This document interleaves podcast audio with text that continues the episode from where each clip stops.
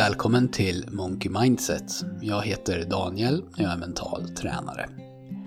Idag så fortsätter jag prata om vanor. I de senaste avsnitten så har jag pratat om att en vana kan sägas bestå av tre delar. Trigger, beteende och belöning. Och att de här tre delarna skapar en loop. Någonting sätter igång beteendet, jag utför beteendet och det leder till att hjärnans belöningssystem plingar till.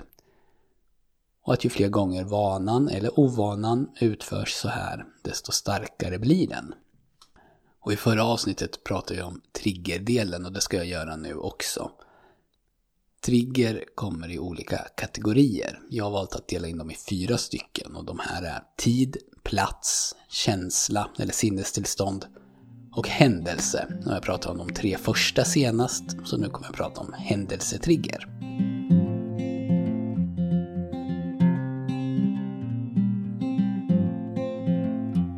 Det enklaste sättet att förklara vad en händelsetrigger är, hur man kan använda en händelse som trigger, det är ju helt enkelt att man knyter en händelse, eller ett beteende, till ett nytt beteende, till den nya vanan, det, som du vill, det nya beteendet som du vill skapa.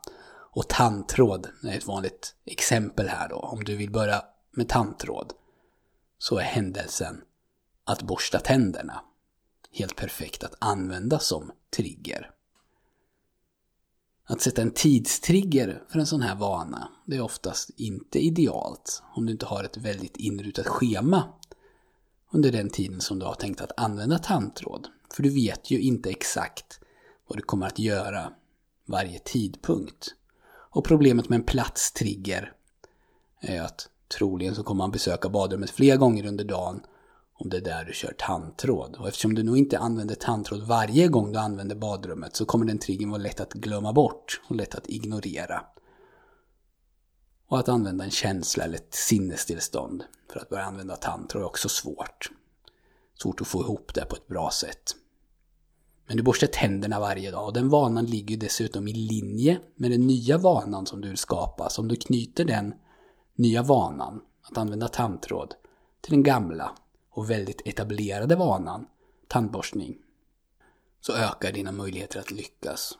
Och du riggar förstås miljön och annat för att det ska bli så enkelt som möjligt att utföra beteendet. Du förvarar ju inte tandtråden ute i köket, till exempel om du borstar tänderna in i badrummet, utan du ser till att tandtråden finns där när du lägger ifrån dig tandborsten.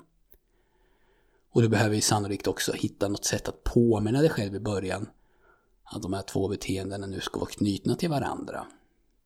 För om du går och tänker på annat när du gör den här etablerade vanan, tandborstning, så riskerar ju den här nya vanan, den som inte sitter ännu, att glömmas bort. Så händelser kan fungera väldigt bra som triggers om du vet i förväg att vissa saker kommer du att göra regelbundet. Eller vissa saker kommer att hända regelbundet. När du dricker dagens första kopp kaffe så passar du på att skriva fem rader i din dagbok. Om du vill skapa vanan att skriva dagbok. Eller när du kommer tillbaka från frukostrasten på jobbet så spenderar du några minuter till att lära dig ett nytt kortkommando till det här dataprogrammet som du vill bli bättre på.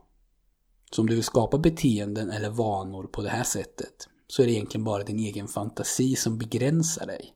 Och det är viktigt att komma ihåg också att även om du gör allting helt perfekt så kommer det vara svårt, som alltid, att göra det här nya beteendet och att få det automatiserat. Det tar tid.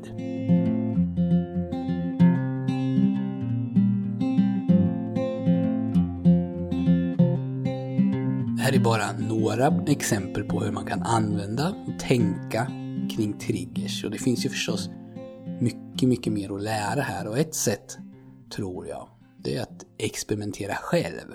Vad passar just för mig? För vissa så kanske det funkar jättebra att bygga en hel morgonrutin av det här med kaffe och dagbok. Och lägga på tre eller fyra andra nya vanor som sker precis i samband med det. Kaffet blir då triggern som sätter igång fem nya beteenden kanske. Och det kostar egentligen ingenting extra att göra alla fem när man väl har börjat.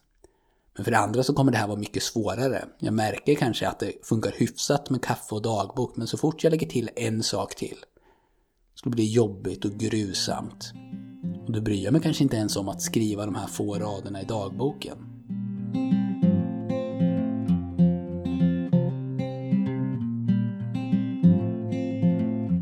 Förutom de här olika kategorierna, tid, plats, känsla och händelse, så kan triggers också delas in i kalla och varma triggers. Kalla triggers, det är sånt som påminner dig om att utföra det här önskade beteendet, den här vanan, men som du inte kan agera på när du får den.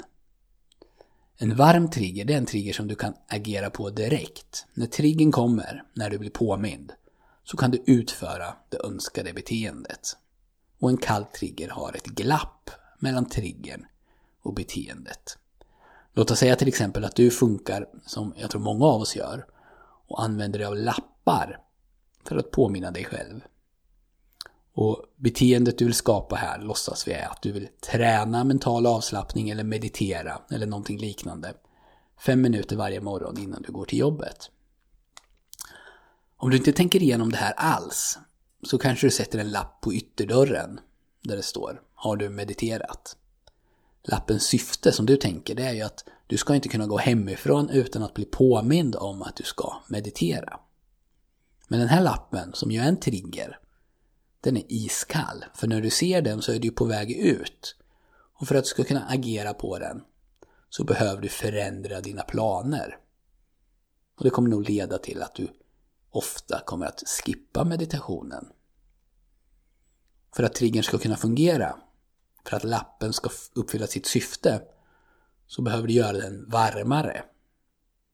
Du gör den varmare genom att hitta något an någon annan plats att placera den. En plats som gör att du ser den precis när tillfället är som bäst att meditera. Så då behöver du alltså fundera på hur dina morgnar ser ut och när det skulle passa bäst att få in den här vanan, det här beteendet. Om det är precis efter frukosten så kanske lappen ska sitta på diskmaskinen. Om det är precis efter att du har duschat så kan lappen till exempel sitta på din underklädeslåda. Och nu märkte du nog att den här triggern, den här lappen, blev en händelsetrigger. Den var ju i och för sig redan en händelsetrigger på sätt och vis. För händelsen då, när den satt på ytterdörren, var ju att du skulle gå hemifrån. Men det är ju en händelse som verkligen inte är ideal för att utföra ett beteende i hemmet. Men om lappen bara satt på kylen eller uppskrivet på en kom ihåg-tavla där man såg den hela tiden, då skulle den inte vara knuten till en händelse. Men lappen funkar när den placeras rätt som en påminnelse till att komma ihåg att agera. Så i början behöver ju lappen fungera som en trigger i sig. Men efter ett tag så kanske det inte kommer att behövas längre. Och du kan förstås kombinera triggers så här. Om du har en speciell plats där du mediterar så kommer det också att hjälpa till att göra vanan starkare. Så du har en händelse då, duschen, som sätter igång vanan eller beteendet. Och du har också en speciell plats där du mediterar som hjälper till att komma i rätt sinnestillstånd för att meditera. Jag märker när jag gör de här poddarna om vanor att det hela tiden tenderar att svälla ut eller att jag vill svälla ut. En mening behöver förklaras, kanske kompletteras. Och då gör jag det och sakta men säkert så glider jag bort från ämnet eller har gjort just den här lilla biten så stor att det inte får plats och då måste jag stryka och börja om. Det finns hur mycket som helst att prata om när det gäller vanor och beteenden. Och det är ett jättespännande ämne. Och det jag har tagit upp hittills, det är inte på något sätt komplett, utan jag kommer komma tillbaks till det här, troligtvis väldigt snart. Men ett sätt att börja förstå det här med vanor och önskade beteenden, det är att bli mer medveten om din omvärld. Hur gör företag till exempel när de försöker skapa önskade beteenden hos oss? Vilka typer av triggers använder de? Är de varma eller kalla? Och om de är kalla, hur gör de för att få dem varmare? En väldigt varm trigger, en av de varmaste som finns, det är ju notifieringar i mobilen. De kan du agera på omedelbart, nästan vart du än befinner dig. Och de ger en omedelbar belöning i form av att du får en liten endorfinkick när du öppnar appen. Det kan ju vara något jättespännande eller jätteviktigt och löftet, bara löftet om att det kan vara det, får dig att fortsätta att agera på den här triggern. Och du kan ju själv välja då att göra triggern till beteendet att kolla Snapchat mycket kallare genom att bara stänga av notifieringar. Och ett reklamblad är ju en typ av trigger, men en kall trigger. Men sen när du kommer in i butiken så följs ju den här kalla triggern upp med en varm trigger. De påminner dig om samma vara när du befinner dig precis bredvid den genom att skylta på ett visst sätt. Och vilket språk använder de då? Pratar de om varans kvalitet? Eller ursprung eller varumärke? I alla fall i matbutiker nu så handlar det ju nästan bara om pris, eller hur? Och nu känner jag igen då att jag riskerar att ramla ner i ännu ett sånt här kaninhål som tar mig bort från ämnet. Men som du hör så är det här med beteenden, våra och andras, ett ämne som finns precis överallt. Det påverkar allting vi gör. Så det kan vara värt, tror jag, att ha lite koll på. Jag hoppas att det här avsnittet gav dig någonting i alla fall att fundera över. Tack så mycket för att du lyssnar. Så hoppas jag att vi hörs snart igen.